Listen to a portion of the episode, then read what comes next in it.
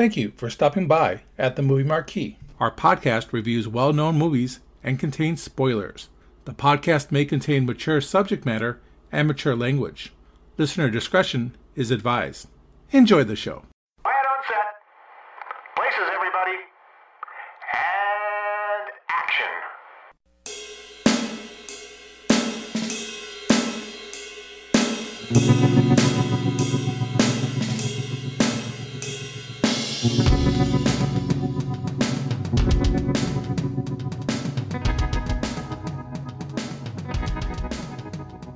Welcome, everyone, to the Movie Marquee. Today's showing is the 1982 release, Rocky 3. With me, as always, is Ted I've seen wrestlers as big as dinosaurs. You ever fought a dinosaur kid? and Ken. To all my love slaves out there, Thunderlips is here in the flesh, baby. The ultimate male versus the ultimate meatballs. And for a first time, our celebrity guest, Justin Cooper. He ain't gonna kiss ya. He's gonna kill ya. And I'm Eric. There is no tomorrow. I did it as Burgess Meredith, and it's not Burgess Meredith. That's all right. We'll keep it rolling there. We're going to have some fun today, folks. Like I said, we have a celebrity in our midst today. Justin. Say hi, Justin. Hi guys, how you doing? I, I didn't take the bait there, Eric. So That's all right. That's all right. You know, Justin, kick us off here with some plugs of your podcast that you do. You can check out a couple shows that I do. Uh, one is uh, called Geek Life HQ. You know, we've we've done a couple big interviews on it. It's it's kind of just like a geek lifestyle show where we talk about movies. Fantastic podcast, which uh, actually Ken and uh, Ted have been on. You talk about something that is like you're really passionate about your your fandom, that kind of stuff. We've had episodes on Resident Evil, the video game, Jurassic Park, top 10 Beatles songs, Metallica, that kind of stuff. And my other show is called The Epic Tales from the Sewers. It's all about Ninja Turtles. I interview the uh, creators, uh, including I've had Kevin Eastman on, just talk to the comic book artists, and actually go through and do the voices of the characters when I uh, cover the comics. Well, welcome. We're glad to have you on uh, the movie marquee here and hope you have some fun and uh, talk a little bit about Rocky 3.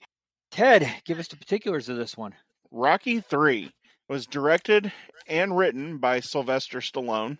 It has a running time of 100 minutes. It comes with a release date of May 28th, 1982. So we have a Memorial Day release. And it had a budget of $17 million. And it had a box office gross of $270 million. Woohoo! Big money. Wow. Still making money. Still making money. Right up until the one we don't talk about. And That's right. for our cast, we have Sylvester Stallone reprising his role as Robert Rocky Balboa, Talia Shire as Adrian Balboa, Burt Young as Paulie Pennino, Carl Weathers comes back as Apollo Creed, Burgess Meredith as Michael Mickey Goldmill, Tony Burton as Tony Duke Evers, with newcomers Mr. T as Clubber Lang, and Hulk Hogan as Thunderlips. Very cool. We got some newcomers to this one here. What did the uh, critics think of this one? on Rotten Tomatoes, it has a critic score of 66%, so we're just below the certified fresh, and it has an audience score of 74%. So overall positive. Here again, going back and looking through the reviews here again from 1982, it was hard to find a whole bunch of actual critics' reviews on either side. The negative side will start with Vincent Canby of the New York Times. He said, Mr. Stallone, the star of Rocky III, as well as its writer and director, is hard put to find problems with which to freight his gold mine of a character, now that Rocky has everything. And Nigel Andrews of the Financial Times, here again, I said I was scraping the bottom of the barrel. Wall Street Journal says Rocky Three's a winner. I'd actually take the Wall Street Journal over the Financial Times. Uh, Invest in turtles. Right, like, exactly. Rocky was a right hook that hit satisfyingly home. Rocky 2 was a good follow up left. Rocky 3 is a redundant flurry of fisticuffs long after the match has been won and the referee has raised the victor's arm. On the positive side, we had Derek Malcolm from The Guardian. He said, It would be true to say that Stallone has improved as a director, delivering a short, almost staccato movie which zips through the whole fable fast enough to prevent familiarity breeding contempt.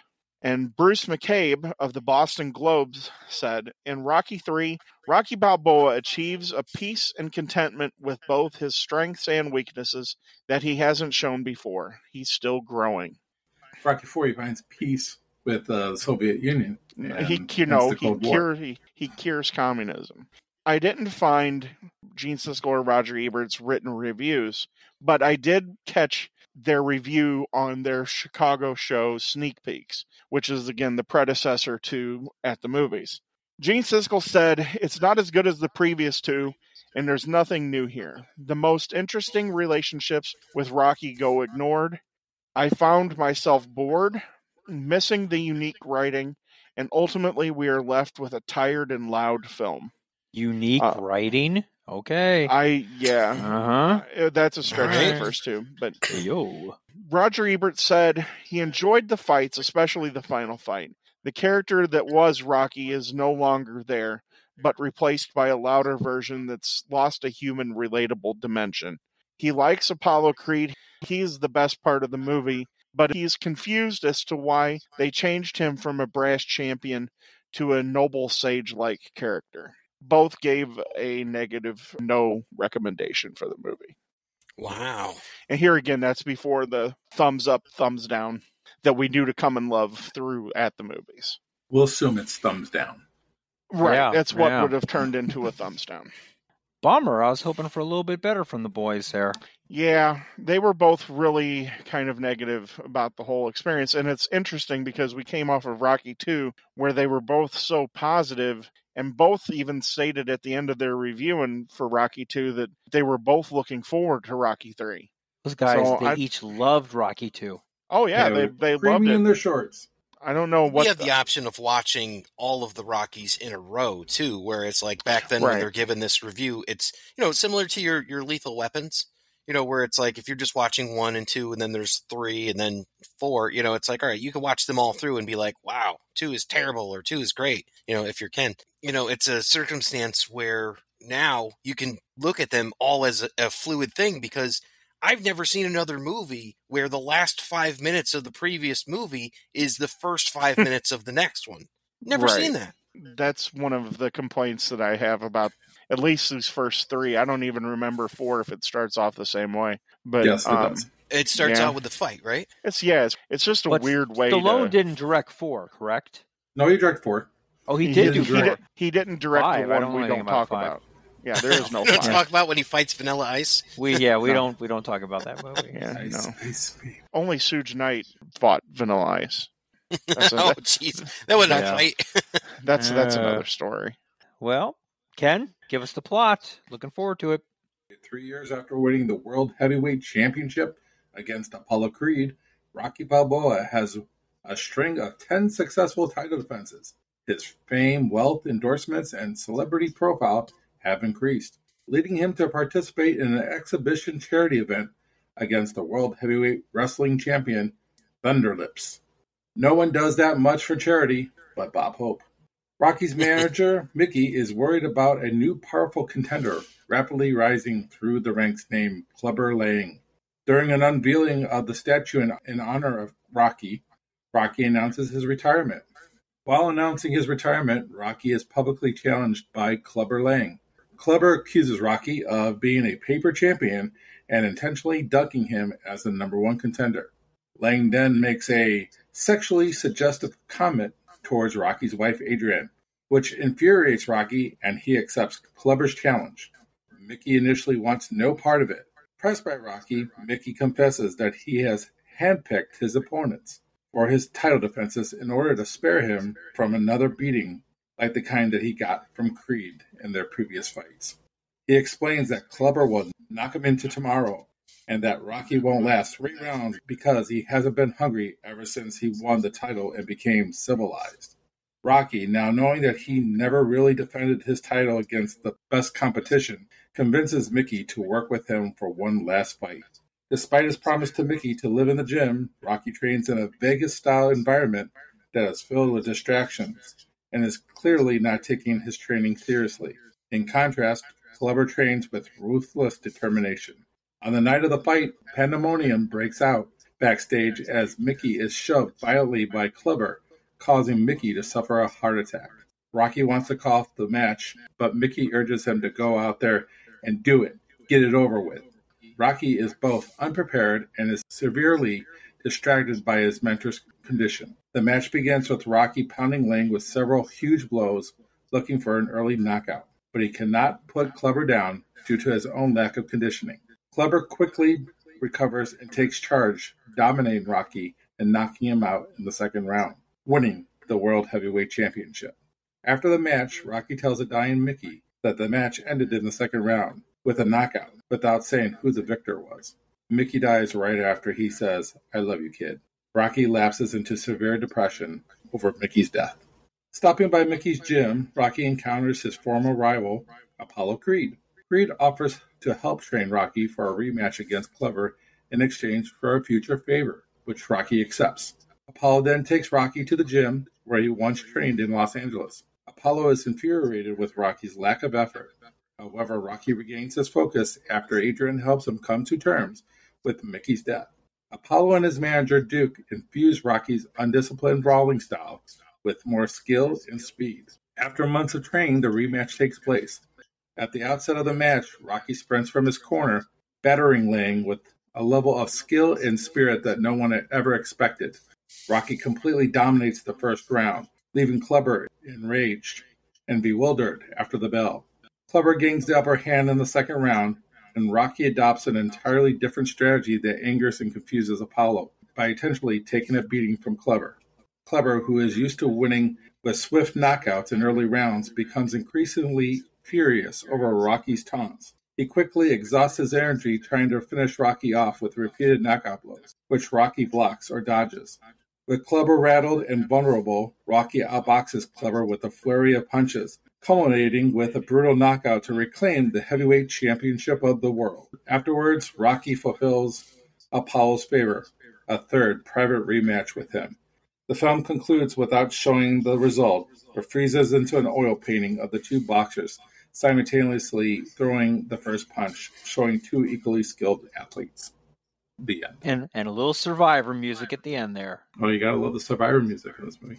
Gotta love that. Ding ding. All right. Let's uh, talk about the first time we saw this movie. Let's kick it off with Justin. When's the first time you saw this one, Justin? This may surprise you. The third one I actually saw about five years ago for the first time. That surprises me. I hadn't watched all the Rockies all the way through, and I did uh, manage two different blockbuster videos, but for some reason, you know, I had not seen all of three. So I'm like, okay, I've seen one, I've seen two, I've seen four, and I've seen the one that you don't like, you know, and I even saw Rocky Balboa, and I'm like, all right, how did I miss three? Well, Mr. T and all that. So yeah, five years ago, I ended up picking up the uh, box set at Walmart, one through uh, five. I, I just watched them all the way through. There's five. Actually, there's Rocky Eight, Adrian's Revenge. Yeah. Oh, okay. Well, if you're a Simpsons fan, so Or or or Airplane, Rocky Five Thousand.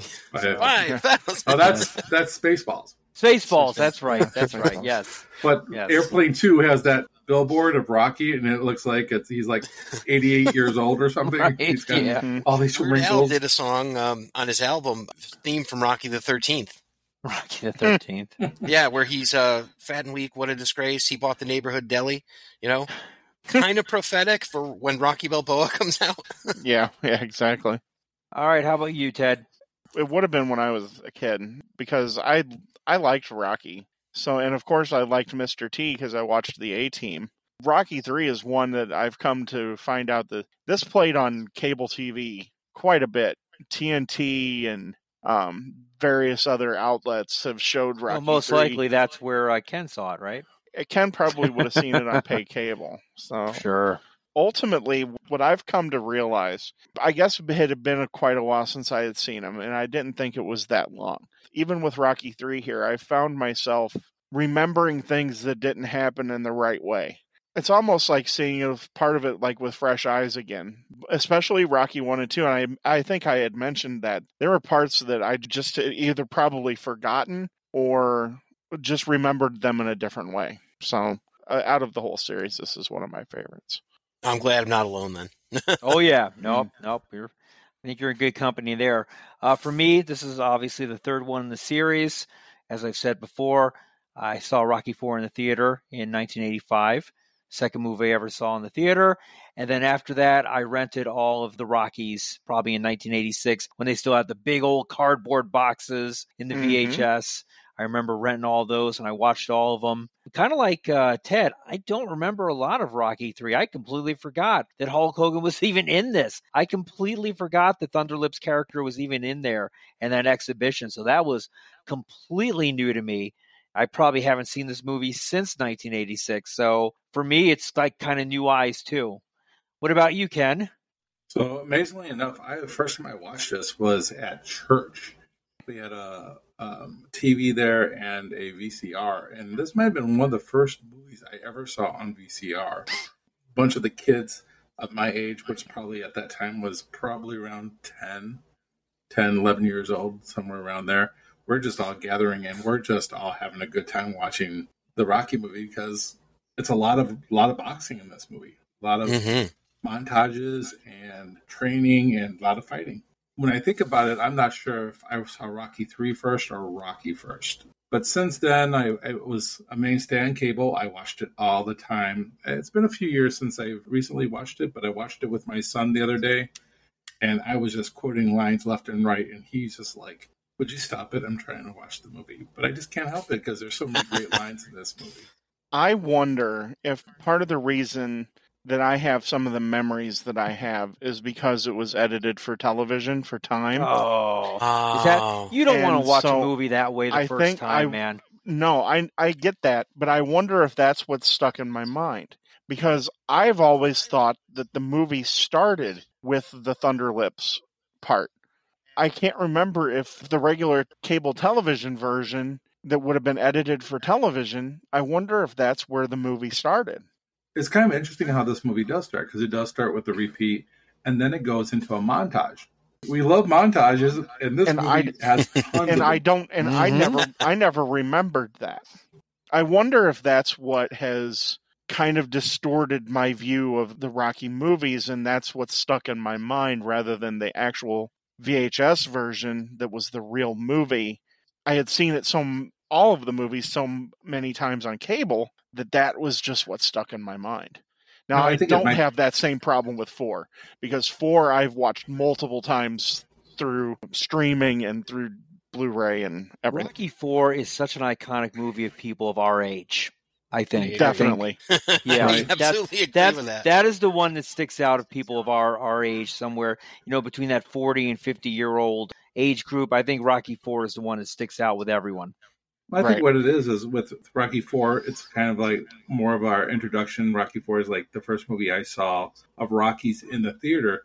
Oh, that's true. Most of us probably watched one through three very close together. I know a lot of people who get one and two mixed up all the time because it's in a lot of ways the same movie because he's fighting Apollo in both movies, and some people didn't realize that Rocky even lost the first fight.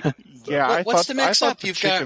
Red and I- white trunks and black and yellow trunks. You know. Yeah, I thought the whole chicken chicken training sequence was in the original Rocky, and I mm. forgot that basically Rocky didn't do a whole lot of training for the first Apollo Creed fight. I thought the whole training montage from two was in one, so I was all discombobulated. But I do not have any confusion about what happens in four. But these first three have been interesting going back and watching them and being like, I don't remember this. And there's parts we're gonna get to some of the parts, especially with Paulie. I sure didn't remember. Let's kick it off here with Paulie as we're as we're starting to move forward with it. Uh, obviously, uh, Paulie's uh, drinking again. Clearly, And I guess he thinks he's Marlon Brando from a little bit, Godfather? a little bit, yeah, a little Marlon Brando there. a very dark way to start his character. It was. Um, I don't think so. Where- I think it's a it's a bring back to his character because if we think about it, when we were reviewing two, we were looking at it as Paulie was a different character than one. One we Yeah. have we have a Paulie's an asshole, but he was, Wrong. but Yeah. he was, He became he was he became doing- a loan shark enforcer. Yeah, Yeah. yeah. he- but he was doing okay financially in two. It was Rocky who was going to him for basically looking for money. Paulie, who I guess the loan shark collecting business is taking a hit, and I mean, he's the one that's poor now, but he still thinks of himself as this two bit hood who carries more street cred with the mafia that he really He's dressing doesn't like have. it's 1950 still. No, I- I don't know. I don't know if he's actually doing worse. I think what it is, and this is kind of Paulie throughout the three movies, is he's better when he's doing better than you are. So right now, Oh, Rocky's big doing time. better than Paulie, and now Paulie's being jealous. He might be doing just fine. He might not. He might still be the enforcer. We don't know. I think the only reason that we don't have the the loan shark in this movie is I think he passed away before this movie was made. So I think that's one of the reasons why we don't even He know lost. He lost his job. He's like, "Can I have a job?" You know, like that's that's yeah. what he's doing. Like he's down on his luck.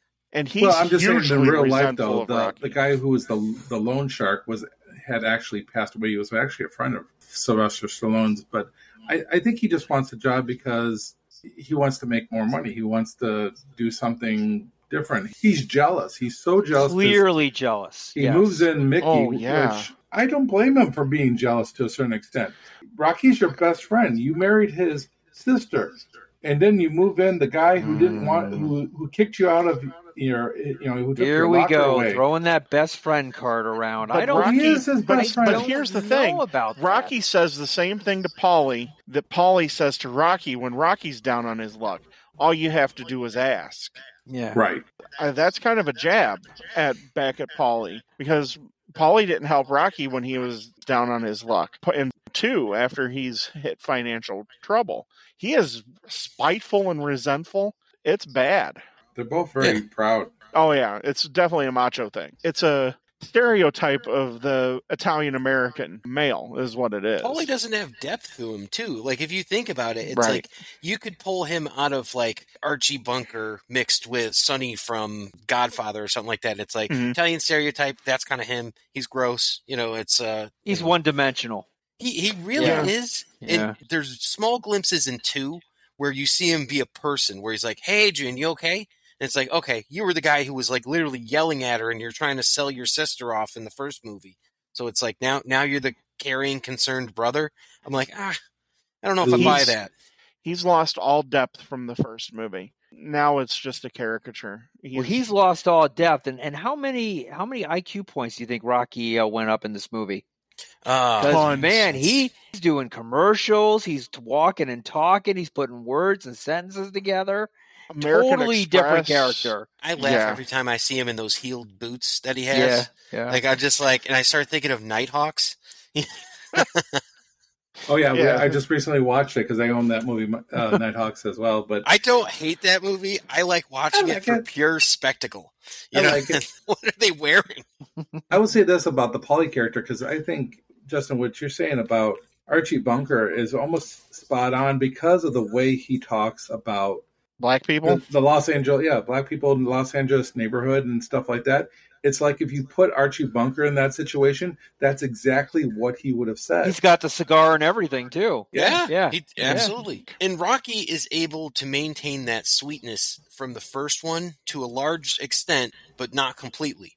He he's got like that that little bit where he's like, "Oh yeah, look at these people. Oh, I don't want to talk to them." And like, "Oh, maybe they don't want to talk to you." You know, it's like, "Oh, okay, that's cool. That's the the Rocky from the beginning."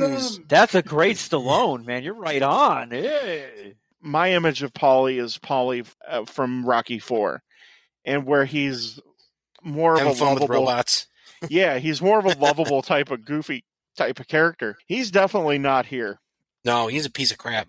Except the I time mean- where he's going over the horse racing form with his. Uh, Oh his yeah, nephew. Yeah, I think uh, yeah, that's funny. But for the rest of the movie, he's just a gigantic pos man. and I think they did I- that to make him the comic foil at the end. So, like when Rocky's training and he's doing the swimming, he's doing really good. He comes up and he pulls Pulls him Paulie in. into Yeah, the pool with him. I, I didn't That was care funny. That. it's kind of a, it's kind of a setup for Paulie's redemption at the end because we see Paulie later telling Apollo that he did good. Oh, All of a sudden, Paulie's changed. He's he's a better man now. I actually hated the fact that Apollo thanks Paulie for the compliment. I wanted Apollo to just face wash him and just. Sylvester Stallone wrote all these words, and Apollo Creed is delivering these lines and stuff, and I'm like, I can't picture Sylvester Stallone as Rocky, you know, writing down Apollo Creed's lines and uh, and like him delivering them. I'm like, that blows my friggin' head off. I think Sylvester Stallone especially in Rocky and even to a certain extent in Rocky 2. I think he does very good with dialogue. He loses the dialogue here. That's what Gene Siskel, I think, is getting at when he said what he said in his review as far as the writing here. Rocky is a kind of a lovable oaf, and that character's gone. He- mm-hmm. He's a, Eric, he's a you- simpleton. yeah, Eric, you hit the nail on the head. It's like he had intelligence beat into him by Apollo Creed. But he was And- like he exactly. was like Boo Radley, you know. Y- yeah, there was a or- transference of Apollo Creed into Rocky Balboa because now Right. he talks well. yeah, And he's actually doing some of the uh, things that Apollo would do, like he wins a fight and then takes a bow. You know, Right. he's doing these charity events. He's basically Apollo Creed now. He's not taking things seriously because he thinks he could beat everybody. That's why Mickey says that he's not hungry anymore, is because he's civilized. and he's no the second longer time he tried to retire too. So right. Like Michael He's Jordan. he's no longer he's no longer the Rocky Marciano type. He's turned completely into a Muhammad Ali type of champion. There's a couple of things that are really kind of taken from real life here. The opponents that he has after winning the title, there was a couple of different eras of boxing that is kind of spoofed here. And of course, this would have been before Tyson. There was a period of time where Joe Louis, when he was champion, they called it the bum of the month club where where they would just bring whatever bum in what they would do is they would artificially jack his rankings up to get him into a legitimate fight and Joe Louis would knock him out in like two rounds. And so Joe Louis never had to really fight anybody there for a long time until Max Schmeling came along. And then you had the the Nazis versus the Americans that was Max Schmeling versus Joe Louis.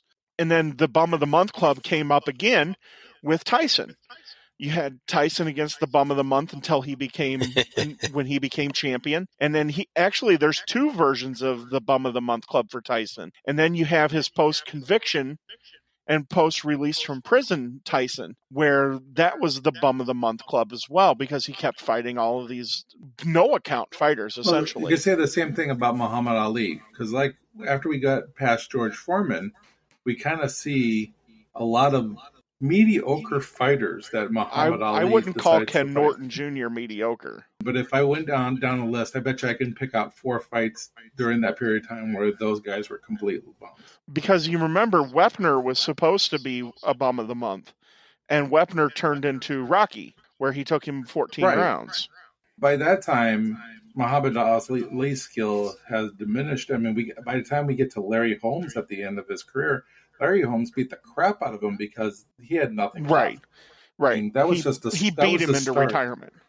Right. That's just a start there of I think the the decline from Muhammad Ali. And I think Sylvester Stallone is smart to use a lot of these storylines that he sees throughout boxing history. People that like boxing, like you guys, can relate to all this. Yeah. But the well Yeah, I runs mean- out after Rocky three though. so. Rocky, uh, so, so Sylvester Sylvester Stallone even said that he ran out of material for Rocky three and four, and so that's why it's more montage based and more training and actually more fights because this is the first movie we get to see more than one fight. There's some pretty good In fights movie. in this thing too. And the, we the- see I straight think there are. We see straight fights. We have two rounds at the in the beginning, Clubber, and we have three rounds with Clubber at the end, but they're full rounds. They're not like brief periods or just like a glimpse of around here and a glimpse of around there. It's a full fight, and I think that changes the dynamic of what we're watching here. So, Right. like you said, because the fact that we don't have the dialogue that we're used to having in the first two movies, it's replaced with action, and for some of us, that's a good thing. It really does. But it's a double edged sword because then you lose then you lose some of what made both of the movies uh, not iconic is that's not the right word. It's Special, more endear endearing is what endearing. I was is looking for. Because even here Adrian is not nearly as fleshed out anymore as she She's was this movie? before. I didn't even know she was in Right. so weird. It's so weird. You're, you're So like, I- who's this character?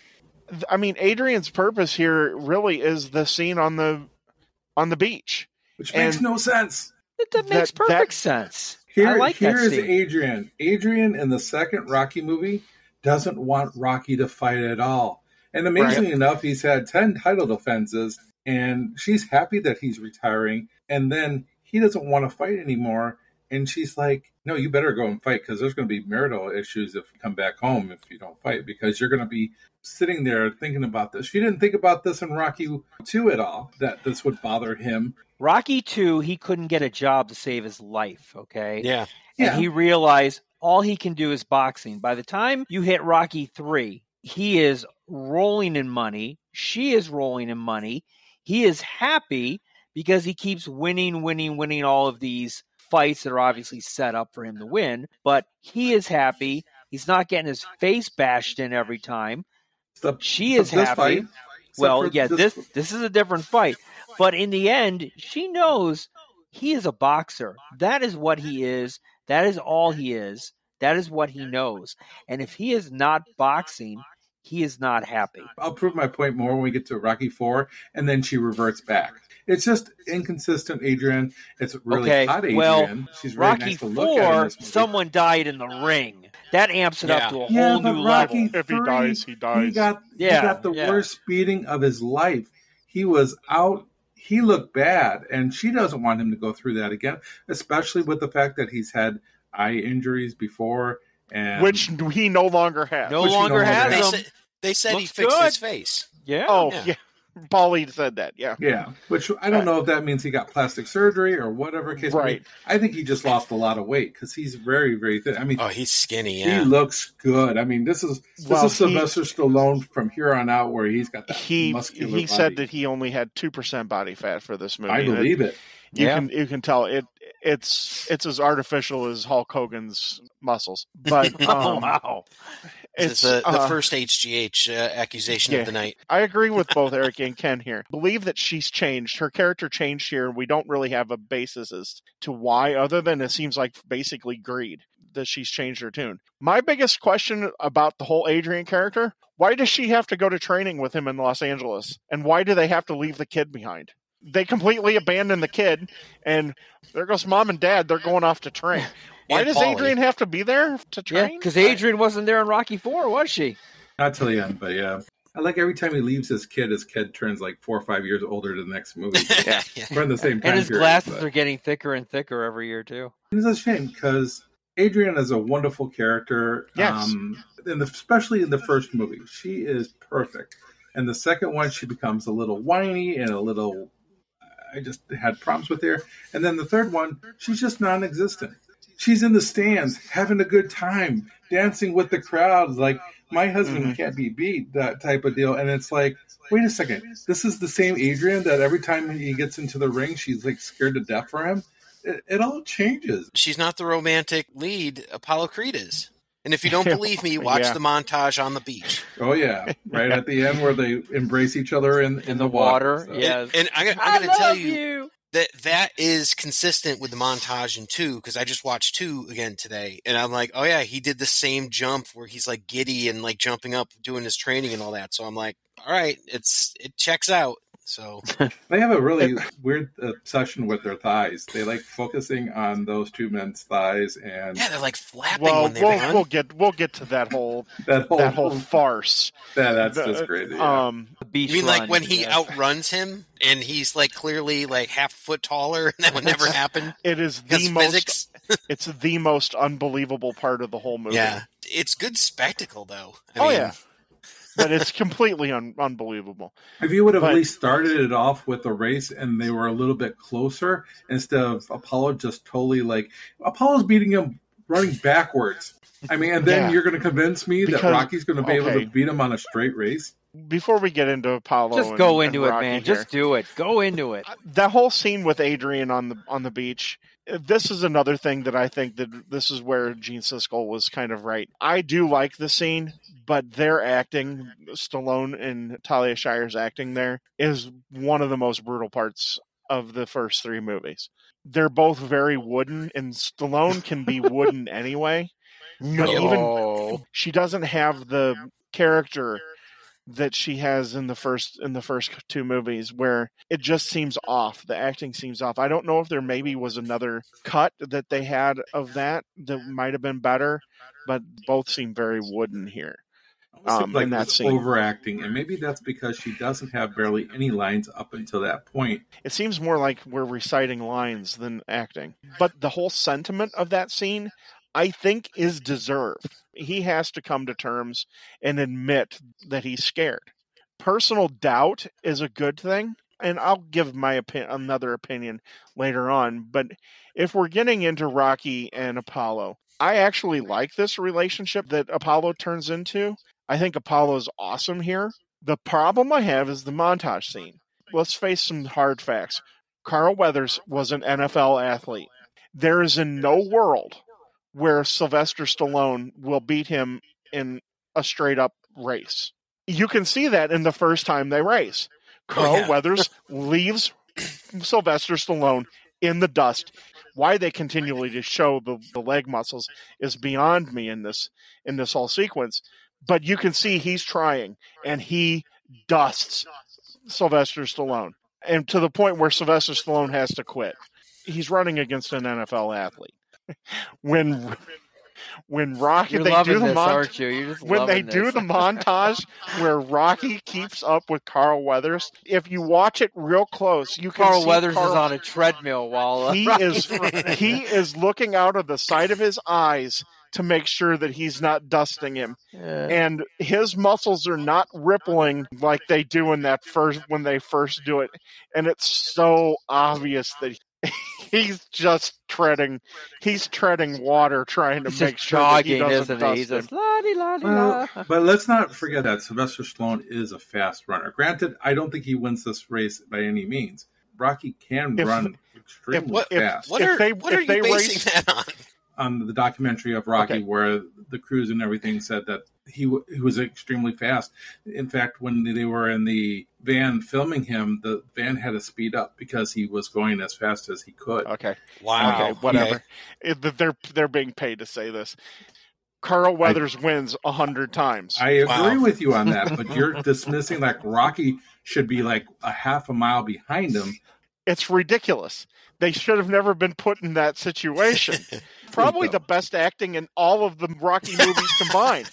Is Carl Weathers making that last that last race Best seem actor believable? nomination, Carl No, Weathers. and I get it, but don't forget that Apollo Creed is supposedly eight years older than Rocky is too. So And he Carl is Weathers is actually two years younger than Sylvester Stallone. but in the movie, Oh, no kidding. In, in Yeah. the movie, he's older, and in the movie, he hasn't. Hence why in- he's not going to be fighting Clubber Lang himself. Yeah, because he's been out of boxing for three plus years. So there's a lot of things here that's the, if you would have matched them up stride for stride and ended it that way, I would have been great. But to have him go past Apollo, that's a problem. But if you had them running together, that looks awesome. When they're doing the mirror boxing, where they're both doing mirror oh, boxing Oh, yeah. together, Yep. and they're going and they're step for step, that is Yeah. great. I love that's That is one of my That favorite is parts really of that, that is montage. really cool. And so and I that's if you do- actual boxing stuff. I'm Right. all good with that. I think Doesn't this the- make you want to watch it's- Predator, though? it's like- pure it's pure athleticism. The race down the beach is pure athleticism. Is is this It's your so biggest obvious. pet peeve of the movie? I actually love it Oh my because goodness! it makes me okay, it makes me laugh All so hard It is watching silly. Carl Weathers trying I- I'm- trying I'll to make what, that look believable. I'm good. I have to. I have to go back now and watch it and watch Carl Weathers to see if he's looking out the corner of his eyes. he's running. I gotta. Yeah. I And- gotta watch and- this again. All you have to do is watch what they're highlighting. They continually highlight the legs. You can watch the muscles in his legs differ so much from the first run to the second run. It's it's comical. You need Rocky to eventually like beat him Exactly. for, for his Exactly. training. But I know it. It But he, he does that in the ring. So, like when they're sparring, he turns Apollo around. That's good enough. Apollo then has imparted the wisdom of fighting like an actual boxer Yep. to Rocky. You're exactly right, Ken. When he slips and ducks and comes on the other side of Apollo and gets between him and Apollo in the ring and the ropes, that's one of those things where you're like, okay, Rocky's got it now. He understands how to actually box. They just didn't need the, the race thing. That's a good It's- little moment, too. Outside of the race, the montage itself is wonderful. Him doing all those different things, swimming and with the ball, and I love montages. I think this movie is should have just been called Rocky Three: The Montage. It's full of it's like a just- film on a conveyor belt. Yeah. Is, is this the movie that started the whole rest of the 80s montage thing? Because I wouldn't You doubt get- It it. You had get to the- coming out in I '82. think you so, get this yeah. in every movie following. You get it in the Karate this and Kid. Chariots of Fire, right? Yeah, so maybe That was maybe that was the first one, but you get Yeah. all of these montages after the are basically copycatting what we see here in Rocky Three. But these montages, especially the first one where we see him winning all these fights, the balance between him winning his fights and showing Clubber Lang winning his fights and training, going back and forth and showing Rocky in love with Adrian. Did you notice that things. that Clubber Lang is training like Rocky trained in the first one? Yes, Yeah. Oh yeah, I love how they portray that as for the first fight because even though it's kind of crazy, the Eye of the Tiger thing, even though Apollo continually says it throughout the movie, which is kind of annoying, the fact that they use that song, I get it. You understand. That's why Apollo doesn't have to say it so often. You understand the Eye of the Tiger. Clubber has it, Rocky doesn't. You get hit over the head repeatedly, especially in for the first fight. You know that Rocky's going to get his lunch handed to him. Here's the problem with that Eye of the Tiger thing. So Apollo says that when we fought last, I trained hard, but you had that Eye of the Tiger. No, Rocky did not have the Eye of the Tiger when he came into Yeah, that did. ring. He had the no, jacket. He did. he did not have. He did. well, he had Yeah, the the jacket, jacket. but he did not have that edge. In fact, when Apollo and him touch gloves, he says, "You're going down," and he gives this look like, "Yeah, probably so." He doesn't have this Eye of the Tiger. So every time he says, He had it in the fought. first movie. He Yeah. at least had Maybe it in the first movie. he did, but in the second movie he definitely does not have that look. The later rounds, maybe. Like if maybe you think about it that way, maybe the later it rounds. changes. Paulo is has that eye of the tiger look when he's going to the ring. In fact, Apollo has that look throughout the whole 15 rounds, and that's the reason why he loses is because he wants that knockout so bad he doesn't realize that he's tired and he's beat up. The first Yeah. five minutes of this movie made me hate the end of Rocky Two even more. I still Yeah. hate the fact that it, that they both went down. I, it's ridiculous and stupid. Yeah. Rocky It is. But goes we- we down talked about way that. too often. Just Yeah. way too like, oh, first round he's down. Oh, he's back up. I'm like, wait a minute. He's Why don't you pace yourself there, guys? The whole thing that he has to climb the ropes to get back up, and that's and that's how you end a boxing match is completely garbage in my opinion. He Rocky should have won based off of basically knocking Apollo Creed out. But Mhm. as far as if we're going to get into Clubber Lang, I think he's extremely interesting. Barring the fact that he probably would have been suspended for life for doing some of the things he does in the ring, where he continually hits the guy as they're down on one knee. That's That would have been disqualified. That yeah, that, that that crosses into the line of assault in the ring. He's such Um, a convincing actor, though. Oh, Like, yeah. as a, as a boxer, you look at like the the physical choreography of him as opposed to like Sylvester Stallone. You're like, holy crap, this guy is legit. Mr. T will never do another role and be as good as he is as Clubber Lang. This is the top of the mountain for him, and unfortunately, it's his first movie. not the 18. And- Not no, not DC I, I, Taxi. I liked the DC 18, Cab? but was, DC you know, Cab? it was Yeah. A team was was schlock. As a kid, the A team was awesome. It was the best thing on TV. As now a, you for, look at for, it for you're like, kid. oh my goodness. it's bad. It's horrible. But as a Big Dwight bad, Schultz guy over here. So Okay. as as a bad guy in Rocky 3. And I distinctly remember this as a kid being like that's not Mr. T. because the Mr. T that I knew was Mr. T from WrestleMania 1 where he's friends with Hulk Hogan and he's a good guy from the A team and to see him as this he is a bad guy. He's the prototypical bad guy here. Mr. T is awesome as Clubber Lang and almost makes me wish that they would have done something a little bit different. And Ken, you and I, and I believe Eric, you had mentioned this in, when we did Rocky 2. It would have been more interesting to see Rocky 2 in the eyes of Apollo Creed. If Rocky 3 is a showcase for Clubber Lang, uh, he's so convincing as a villain that he makes you want to know more about him Mhm. and that I think that's the testament to any good bad guy. When he's on screen, he demands attention, and you feel it. You want Rocky to beat him up, And you understand why Mickey doesn't want Rocky anywhere near him. Although I will say Mickey is a little bit old because all three movies he tells Rocky that he's washed up and he's not going to amount to Yeah, right. anything. I disagree with you about Clubber. Here's the reason why I disagree. He's a cartoonish villain. Oh, I don't need disagree. to know more about him because all he does is he's mean. We don't see any different facets of his life. We don't see any type of different emotion. All we like see, his work ethic. All we see is You determination. want to see his home life and and stuff? we don't see home life. We don't see him happy. We don't see him sad. We don't see anything about him except that he's just mad, That's constantly what you mad. want. That's what you need to see. Right, and that's you what you you see want. him relentlessly that- training, though. and like I agree. relentlessly I'm not- sacrificing. I'm not saying And- I don't like the character. I love the character. What I'm saying here is I don't need to know more because the fact he's one dimensional.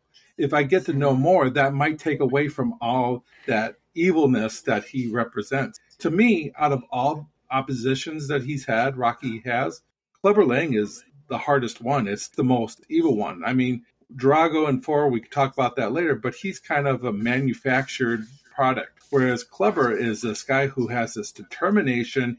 He's willing to sacrifice everything to win that championship. And I think that's what makes his character endearing. Add more to that, I think that takes it away and, and he becomes less intimidating. And that's why I disagree with you. Are you saying it's kind of like the Darth Vader uh, Yes. conundrum, where you, the more you learned about him, the less menacing he became? I can understand that to a certain extent. Th- There's a way that that can be done that would not make him lose his edge. I think the Karate you Kid see, series does, like Cobra Kai, does a very good job of doing something like that. But it's very Right. rarely that we get a backstory on a ruthless guy. We want Rocky so badly to beat this guy because he is everything that represents what we need to overcome. but ultimately we shouldn't hate Clubber Lang because he is he is the desire. I mean, he does show the passion. He's just mean as hell doing it. It's just like what Clubber Lang says about Rocky. I don't hate him, but I'll, I'll beat on any man that tries to take what I got. And it's the same thing with us as Rocky fans. We don't hate Clubber, but because he took something away from Rocky, we want Rocky to beat the crap out of him. You also want Rocky to get back to where he was to get his head straight. And that's Clubber Lang right there because Clubber rep- represents everything Rocky was going into the fight, where he was hungry and he was challenged and he was trying to achieve something. And Rocky has grown complacent and lazy and gone Hollywood, as, as you would say. That's why he has to get past Clubber. And it's really about the Rocky versus Rocky sort of conflict. He becomes Floyd Mayweather. I know Ted will enjoy that. He he Mhm. fights guys that they're good fighters, but they're not great fighters. Well, Mayweather has always been accused of fighting Of people that, past their yeah. prime or before their prime. Oh, like Good, Jake Paul? Oh, it's not good That does that. That we won't even that, go we won't that. even go there. That farce, doesn't classify as a boxing farce of yeah. epic proportions. Well, you mean like like fighting someone who's not in his weight class, or, or fighting someone like like Manny Pacquiao, where it's like five years right? later. they're yeah. way past. Yeah, or fighting Canelo Alvarez before and Ready been to fight him. established as a as a champion. I get though what Mickey's trying to do here for him. I don't like what Mickey does. I understand why Rocky's upset with what Mickey does. But it makes sense, Ted. It's kind I of mean, a if you think about move. it. In boxing in general, we've seen this. We just talked about Mayweather. Sugar Ray Leonard was like that. Sugar Ray Leonard would wait until somebody was in a perfect Oh, like like situation. Marvin Hagler. like Marvin Ha- Oh, okay, Hagler. yeah. Yeah, I've, Yeah, I've never said that that wasn't the case. I, I'm a big Sugar Ray Yeah. Leonard fan, and Ted knows it. But I know for the fact that Sugar Ray Leonard waited to Marvin Hagler was Lost a You know, step or two. lost a step or two to basically to beat him, and that's basically what Mickey's character here does with Rocky. He gives him opportunities to win to keep it going. Because what Rocky did was amazing and probably should get paid for what he did. But Clubber himself, he probably deserves this more than Rocky ever has because Oh, yeah. Clubber has been doing this all his life, working He's hard. bona fide. Yeah. Whereas Rocky, He's- he just got a lucky Random chance. chance. Right. Yeah, just a random chance. But Clubber deserves this. I love Clubber Lang. I think it's kind of crappy. Well, I don't know that he wouldn't have gotten a rematch. We don't know what happens to him after this movie. he Sylvester moves to Stallone. DC and runs a cab. Yeah. I guess I guess Brings the A Sylvester team. Stallone did do an interview in which they asked, and I guess Sylvester Stallone answered that Clubber Lang became a born again Christian and became a pacifist. Some weird Actually, shit that doesn't like make that makes sense to me. You know why? Because I think when you go from one Extreme one to the other. extreme to the other, exactly. That's what, Well, he, It's- he- it's did you weird. notice he didn't really use foul language? No, like when never. He talk, He's like, No. give He a was so jab, descriptive. give a jab. he proposed sexual um, innuendos to Rocky. Yeah, twice. he- yeah, the did. Only was- time Mr. T has ever said anything about like sex or, or anything along those lines And all he really that said was, "Be a real man." Mr. T took his mom to a viewing of the, the movie and she walked out. She because she looked at him and she says, I didn't teach you to talk to women like that and she walked out of the movie and never saw it. He But- made a record, and like the, the hit song on it was "Mother." yeah. And he- He's been inducted into the WWE Hall of Fame, into the celebrities wing of the WWE Hall of Fame. And Him and Pete his- Rose, huh? yeah. yeah. And, and actually, he was. Usually, when the celebrities are inducted, they give, you know, like a, a five minute speech. He went on for 25 minutes, and it was all about his mom. It's become a running joke that Mr. T's going to talk about his mom. He's a big mama's boy. Yeah. Yeah, oh, But now yeah, he sells time. appliances for Aaron's. Bad Aaron's insurance. Mr. Him and T's Man Cow. here. yeah, him and Man Cow. Two names from the past. Yeah, exactly. Do we want to uh, brief about Hulk Hogan? Since we're talking I Clubber don't think Lang and Hogan- wrestlers, I don't think we need to touch Hogan too much. Really? Good old Terry. I I, think we've I'm just talked a to tell lot. you guys, Apollo Creed is my favorite character in all of the Rocky movies. And you're right to say that because he's Yeah. got the best acting probably out of everybody that in the series. Yeah, he was able to keep Sylvester Stallone looking like he could actually beat him in a in a foot race. I mean, it's Yeah. the best. It's the best acting in any of the movies. He works as that boxer who wants that favor for helping Rock re- regain the, the title. Everybody here who's watching the movie knows that Apollo wants a rematch. Rocky's clueless. He doesn't know what this favor is, but let's be honest here. We all know what it is. He wants And Sexual- sure also- Paulie knows. Sexual let's, let's all be very honest here. If we're talking in real world terms, Apollo won the first match, Rocky won the second. If we're talking real life boxing, there's no way that there's not going to be a third fight. Of course. right. But it's going to be a trilogy and it it was kind of goofy to have Rocky be that oblivious. That, oh, what's the favor? It's like, come on, you know what the favor is going to be. I remember seeing it and thinking, oh, he's going to ask for a legitimate fight, and that we have Rocky Four. Of course, that's not what happens. That's but what should have um, happened, but it doesn't happen. I don't know. I mean, maybe I don't know. Yeah, we, And we just rather see think we- Apollo get killed in Rocky Four. Or that should have been Rocky Five. Should have been Apollo getting killed by the Russian. There is right? no well, yeah, because uh, that would have been Push nice it for off Rocky one. Five. Push it since off how one. Rocky Five never got made. It That exists. should be a, that should be a It, podcast. it exists like Rocky Clerks 2 Five does not exist. I, I can't wait until you guys talk about Rambo. Oh. You know? Ugh. Like I said, Oh, Rocky uh, Five exists the same way Clerks Two exists. Oh, No, that's no. not fair. One That's is a real fair. movie. The other is a fictional movie that doesn't exist. You're act like Clerk- Rosario know- Dawson isn't the apple of everyone's eye. We know Clerks 2 exists. There's no evidence that Rocky 5 exists. And you will never be able to convince me that it does. Mickey's death, I think it has the right impact on Rocky. It would have been nice for Rocky to be able to rectify his feelings about feeling betrayed by Mickey. Having that before Mickey dies, I think, would have made much more sense.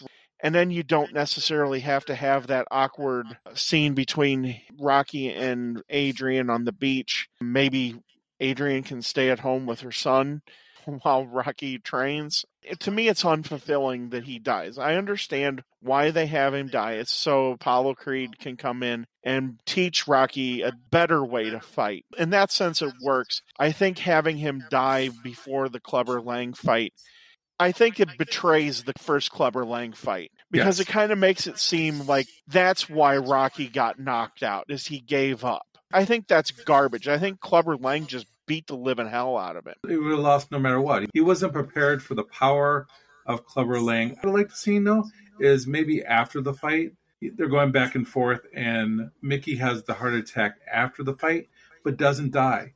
But he ends up in the. Let me throw ICU. this scenario at you. Do you guys think that Clubber Lang killed Mickey? No, he had No. he had a bad ticker. It was alluded to during the Thunderlips fight, where Mickey starts to have a minor heart attack. There, you have to be pretty gullible not to know that something's going to happen to him after he has that little mini heart attack during the Thunderlips fight. Was it Burgess Meredith couldn't get the contract uh, renewed for Rocky Four? No, I no, think it I think that, that's I think it's just the way it was written. I'm just saying that maybe it's because his age. I mean, at this time, Burgess Meredith is 75, 76 years old. Granted, he lives to be, I think, 90, 91.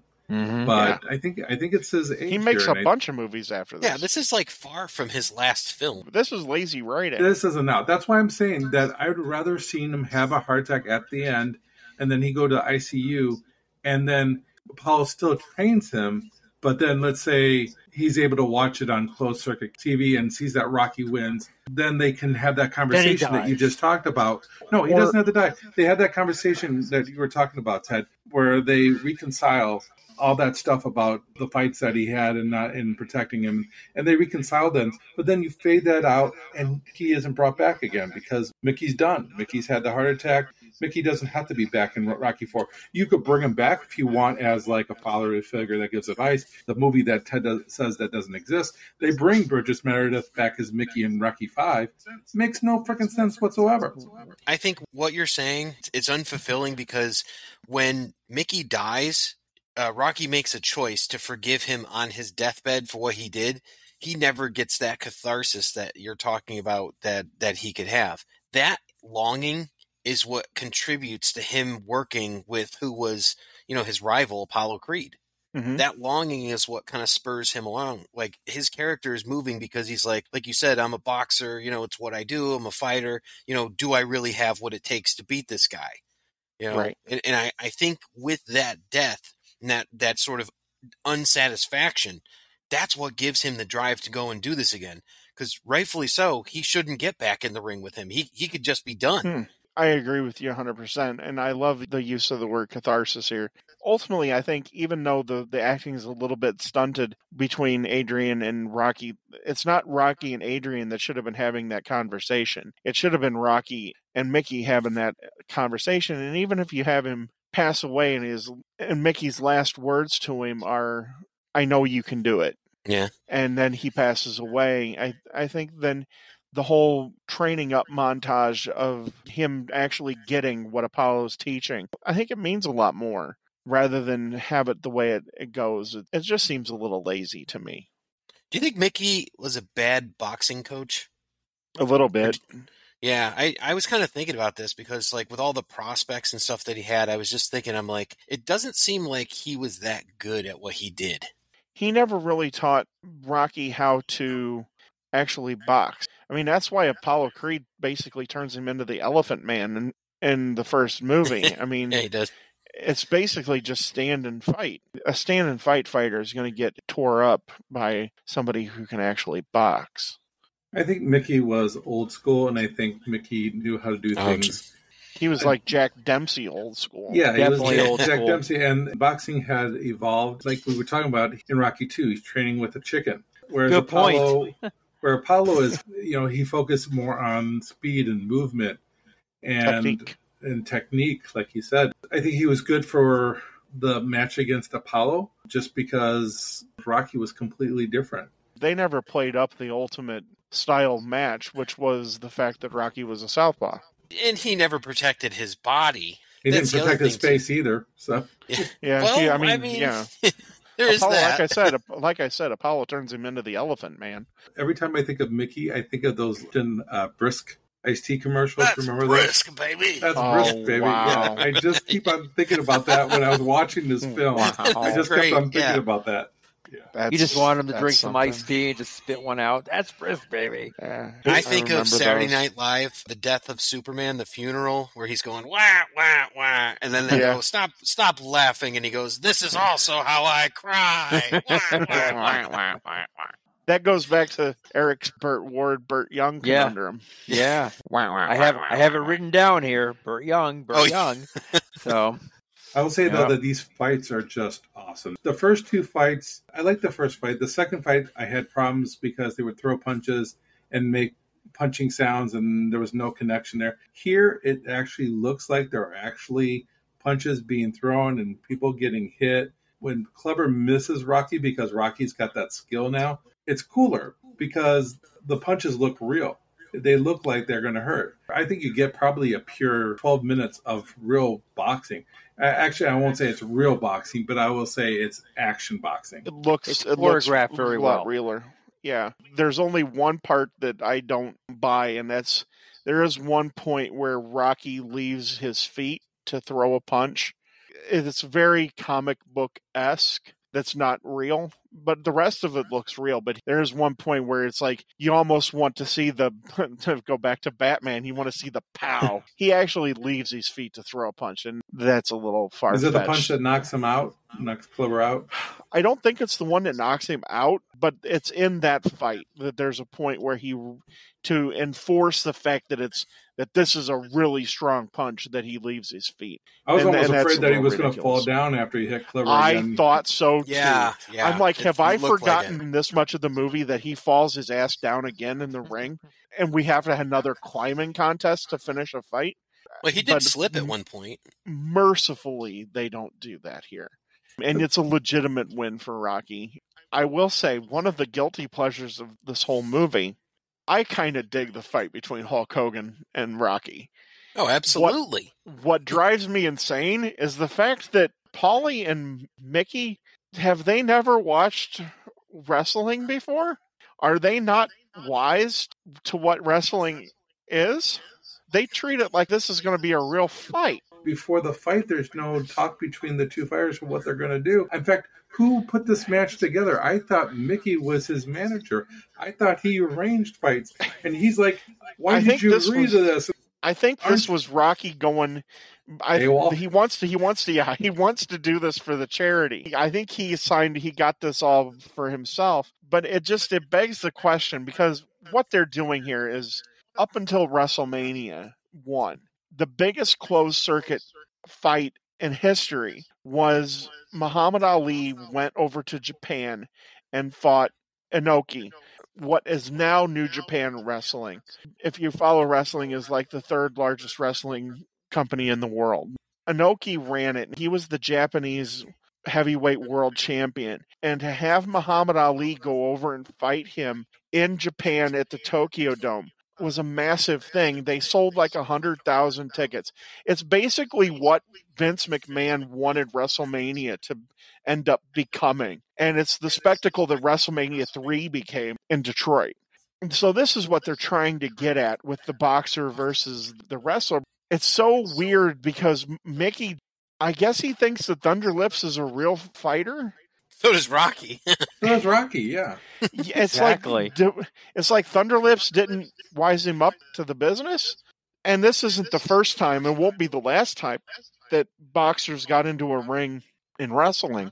I, I think they have to be wised up what the whole deal is here, because basically, if Rocky would have hit Hulk Hogan with some of the punches that he's throwing, bare fisted. At Hulk Hogan, he would have killed Hulk Hogan. I mean, let's be if we're being 100 here, but it kind of loses a little bit of the the aura of Rocky or even Sylvester Stallone because you find out just how short he is oh yeah. because he barely comes up to the navel of Hulk Hogan. I mean, Hulk Hogan's six six. I mean, Hulk Hogan is a specimen at this point in time. I had to say he was seven foot tall to make Right. Rocky look To make a it seem bit like. Rocky's bigger than he is. Right. and yeah, and Hogan is he's a legit six six, and Sylvester Stallone is Tom Cruise midget sized. What is he like? Uh, he's not five He's- nine. What is He's he? like five six, five seven. I So think yeah, that's he's actually considered average height. Dude, I'm five five, But- so let's be careful on the midget talk Yeah. here. all but right?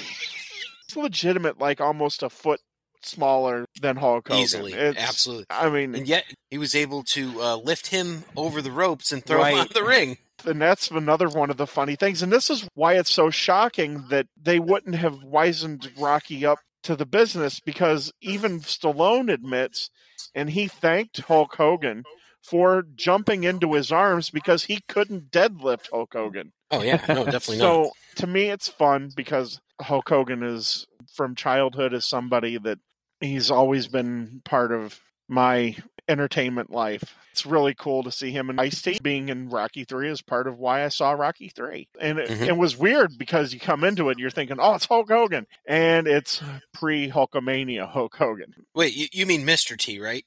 Yeah, Mr. T. Did I okay, say I'm sorry. I Ice was T? thinking. Yeah. I Did was I just- say Ice You T? said Ice Tea, You did did. I?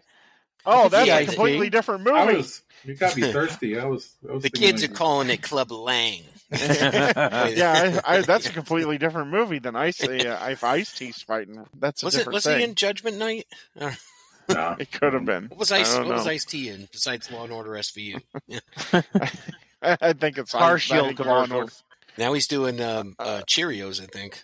Order- Yeah, something. No, like he's that. doing those Tide commercials with Oh, Cold yes, Call, Stone yes, Austin. Yeah. Don't- yeah. Oh yeah. Cold okay. Call. Yeah. I liked him on Rick and Morty. Oh yeah. I like this part of it. I think it's fun, even though it's kind of confusing at times. But I, I, I think it's a fun little thing, and of course it's for charity. I don't need Rocky to throw him out of the ring. That's No, really that's ridiculous. That's completely ridiculous. But let's face it, some of wrestling is ridiculous. But here's the thing: in real life, Inoki pinned Muhammad Ali. The wrestler was still protected. Wrestlers I- are tough as nails, man. I mean, wrestlers can- and oh, hockey yeah. and hockey players. I mean, not Yep. not to say boxers are not, and boxers get punched more, but I'm just saying, don't discount how tough these guys are, Oh, especially the old The- school guys. yeah, they are athletes for sure. I still love wrestling to this day, so I don't ever doubt that. I just it's kind of weird to see little bitty Sylvester Stallone throw a Hulk Hogan out of the ring. yeah, it's, Little it's, it's a little yeah. weird. This movie has a lot of the rule of cool, you know, where it's like, Mm-hmm. oh, that was cool, but you know, maybe it doesn't work, you know, and it doesn't move the plot or it doesn't do anything, but it was cool to watch. yeah, there's a lot about this movie that's really enjoyable. The rule of cool. Like it. This movie, with all its faults, makes up for it in pace. Pace of this Mhm. movie is perfect. It's very It- tight. it- it's very tight, which two wasn't. Two Yeah. was so Yeah. boring at times. I mean, I can go and make myself a sandwich and not really miss anything in two. And I give credit for Sylvester Stallone. He becomes a better director here in three. Not a better writer. He goes down in the writing aspect, but as far as being a director, this might be his best work as a director. Interesting. It's almost like Sylvester Stallone is almost prophetic here because we're right at the edge of Mike Tyson. 1983, he was still an unknown type fighter. The rumblings were there. If you go back to that time, it was a little bit before the, anything that I would have known about it the 1983. But looking back, if you t- hear anybody talk about it, 1983, we're right on the fringes of Mike Tyson and Mike Tyson is Clubber Lang. I mean, he was the destroyer. Except for Mike the speaking Tyson. voice. The speaking voice is completely different. Um, yeah, Well, yeah. And he doesn't have a mouthpiece either, But- like but- like a Don King. I And- proved out but, the real I mean- champion. But Mike Tyson was that he was that killer. He was a destroyer in the ring. They almost had to cattle prod poor Spinks into the ring to fight him when Tyson won the undisputed heavyweight championship. People were afraid to get in the ring with him. And you get that feeling that that's what Clubber Lang is. And even as Clubber is down, it was eerie for me because when Clubber's down, he's almost down on two fists. And that's one of the lasting images I think of when I see Mike Tyson down on the ground after being knocked out by Buster Douglas and he's searching for the for his mouthpiece. It's almost identical. It's really really eerie. Let's talk reviews. Uh, Ken, I was going to say you were already starting to s- giving your review there. Ken, tell us what you think of the movie. Rocky 3 is a fast paced, enjoyable romp. We don't have the dialogue, but we have the direction. The montages are great. They give us the information we need and they're entertaining at the same time. That's what you want a montage to do. You want it to entertain and get you up to date. And he does a great job. It is sad that Adrian's character basically has one scene and that's basically it. Paulie's made into a racist, unfortunately. And Mickey, I mean, maybe they had to kill him off because he started to become joke of itself. Mickey is starting to get old, the, Mickey character, I think. So I think it's not a terrible thing to get rid of him. The death scene itself, I didn't talk much about it, but I will say this. It was very heavy handed, but at the same time, I do tear up when Mickey does die. It does what it's supposed to do.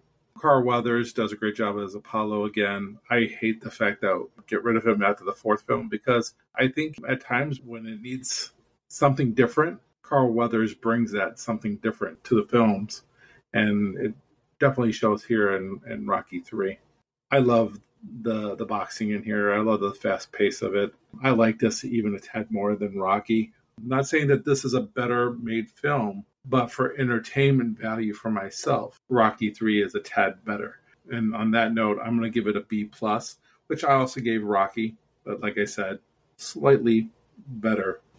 All right, Justin, what are your thoughts?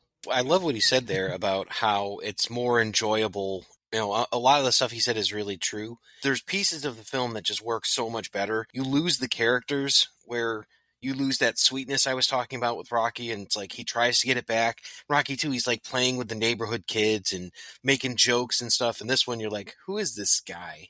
Like you see him on the Muppet Show. That's kind of silly too. I like that they bring in like those real life aspects of things that happened after Rocky. Like Paulie goes and sees a Rocky pinball machine, and that's a that was a real thing at the time. I like those aspects. It's it's kind of meta in that. This is easily one of my favorite Rockies because I, I like four a lot. I, I realized I've probably seen four the most, but I definitely like this better than one and two. I've got to agree with Ken on this. You know, it's it's an above average film that I enjoy, and I hadn't seen it before for the first time, and I'm like, wow, I really like this one better than the first and the second. You know, I, I'm going to go with a B plus as well. Nice, Ted. Probably was a little too harsh on Rocky too, but I don't really think so because Rocky had built this up and I held it to a standard. And Rocky 3 for me, this hits more feelings. I, I remember liking as a kid a lot, whereas Rocky 2 uh, really didn't. It has a little bit of a different aspect here for me to toss into my review. I like that this is fast paced. I think 100 minutes is perfect for this movie. It runs fast and it runs good. And there's never a point where you're like, okay, we need to get past this because the moment it starts to get a little bit boring or heavy handed, which I agree with Ken 100%, the death scene of Mickey is heavy handed. The acting is not very good. Sylvester Stallone does a very good way here of hiding his faults. Whereas he tried to do something into that he was not, as an actor, was not capable of doing. Here, he hits all the right notes and it's cut very well. The boxing actually looks like boxing. It has some of the best boxing sequences probably in uh, in almost any boxing movie, and it's highly entertaining. And whether or not they were paying homage to certain things like Muhammad Ali's rope a dope is kind of what Rocky does to Clubber Lang, and you incorporate some things that are real life into the actual boxing, where it's not just a, a stand and brawl type of a thing any good hero has to have a good villain. And I think that's what happens in Rocky 2. In Rocky, Apollo Creed is the villain. There's no doubt about it. In Rocky 2, there's no villain. You feel kind of bad for Apollo that he's getting dissed, that he didn't really win the fight. You never get the feeling that Apollo's a bad guy. Clubber Lang is a bad guy. He poses a real credible threat to Rocky you even get to see him beat and knock out Rocky. That makes the whole thing. The reason Batman is so popular as a comic book and as a figure, and why they continue to make movies about him, is because he has the most interesting villains to fight against. I think Clubber Lang rules here. He is awesome. And yes, some of the acting is kind of schlocky, but it doesn't matter here because the movie is entertaining it tells a good story too. It doesn't try to get too bogged down in the story. So for that fact, I'm giving it a solid B. We're right up there with what I gave Rocky. I'm extremely satisfied with this movie, and I can't wait into the future when we finally do Rocky 4 Rocky Cures Communism. Because that's, like Justin said, that's the one that I've seen the most. Drago is to me along with Clubber Lang, the two best villains. And Drago might be one of the best villains in, in the 1980s schlock movie, a sports movie series. Very cool. I got to say, this movie, uh, everything you guys said is right on. I can't argue with anything you've said. I love this movie. I love it better than Rocky 1 and Rocky 2. I'm not a real big Rocky 1 fan, which I know throws everyone off. I liked uh, second one slightly better, very, very slightly. But this one, this is a home run. Yeah, it's a little schlocky, but this thing moves. This thing is like just a 15 round fight. It just keeps going, and you just want to keep watching and watching and watching. Mr. T, Clubber Lang, is an, a great actor in this movie. It is a great villain. And you're right, it's a very unique villain because you're rooting for him early on because you're like, you know what, someone needs to teach Rocky a lesson, and he's just going to knock the hell out of him, and he does. With every uh, good guy, if you will, he comes up out of the ashes to to win. It's a great movie. It flows well. I love it. I was really, really impressed watching this because I hadn't seen it in decades, to be honest. So I'm really watching this thing with virgin eyes, if you will, almost. Scenes that I forgot, watching from A to Z. It just had me the whole time. I love the boxing scenes. Definitely very realistic. Definitely very watchable. For this movie, I'm going with Justin and Ken. This is a B plus for me all day. So looks like all four of us love this one more than uh, the first two. Isn't that weird? That the third movie in the series is better than the first two? Very rare for a third, yeah, but a, a, sequel, you know, I could usually see like a sequel like Aliens as opposed to Alien or Terminator 2 as opposed to Terminator. A big Predator 2 fan, just putting that out there, guys. But uh or if we're doing 80s, uh Nightmare on Elm Street 3 is considered one oh, of yeah, the best of the Nightmare on Elm Streets. Did So. you That say is Predator well 2? I like Predator 2, yes. All right, this is the last time we're going to have Justin on our podcast. exactly. Well, Justin, it's been nice having It's you It's been a pleasure. Come on, Gary Busey in a in a meat locker. Come on. Oh, um, so that's what happened to Gary Busey and why he's so weird. Yeah, that's Gotcha. that's that's what happened. It had nothing to do with dogs and cocaine. No. You know- no. and the no. fun part about this podcast is celebrating the 40th year of Rocky 3. How, how's that Wow. Crazy. even possible? Well, guys, we are old. Yes. That's Yeah. what that means. Yes. All right. Well, that was Rocky 3. I'm glad we all enjoyed uh, talking about this one. Uh, what do we have coming up next? What's our next series here? The next series is going to be my series of movies. It's going to be Quentin Tarantino. And the first movie we're going to do is the masterpiece, Pulp Fiction. All right. All right, Frank Whaley. Exactly. And because what I'm going to do is I've picked the three movies that I'm going to do. The rest will be put up on Facebook by Ken, and our listeners will be able to choose what the fourth movie of the Tarantino series that I do um, is going to be. I am going to do Once Upon a Time, Kill Bill, and we're going to do Pulp Fiction. Now, are we doing just. Kill Bill 1 or 2? I'm going by what Quentin has said. Okay. Kill Bill 1 and 2 should have been one movie. And we'll talk about it when we do Kill Bill. There was a limited run in Los Angeles of a Quentin Tarantino cut that was three and a half hours long and was all one movie. And you can't find it anywhere. It's only been seen a handful of times. But for this Um, podcast, are we doing but for just this podcast, it'll be one and two. It'll be a supersized episode. super size? That's right.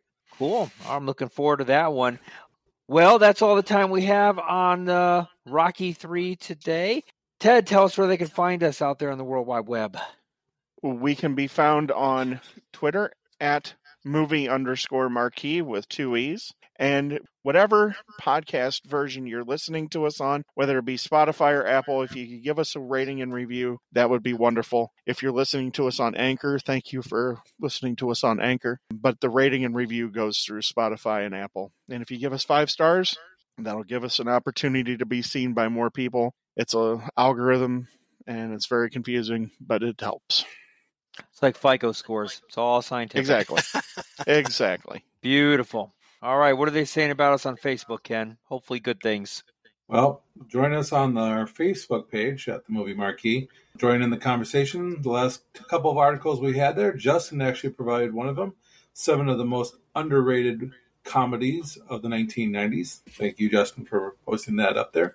And Had we're to put also Kingpin in there. Yeah. yes. Oh, I love Kingpin. and Love basketball. One of my favorite movies. of Basketball. Basketball too. Oh. Love that too. Steve Perry. I was telling Justin the other day that when me and Eric go play Top Golf, he goes up there and I go, Steve Perry. Perry, that's right. it's fun. But uh, the other article that we put out there also is the 30th anniversary of White Men Can't Jump.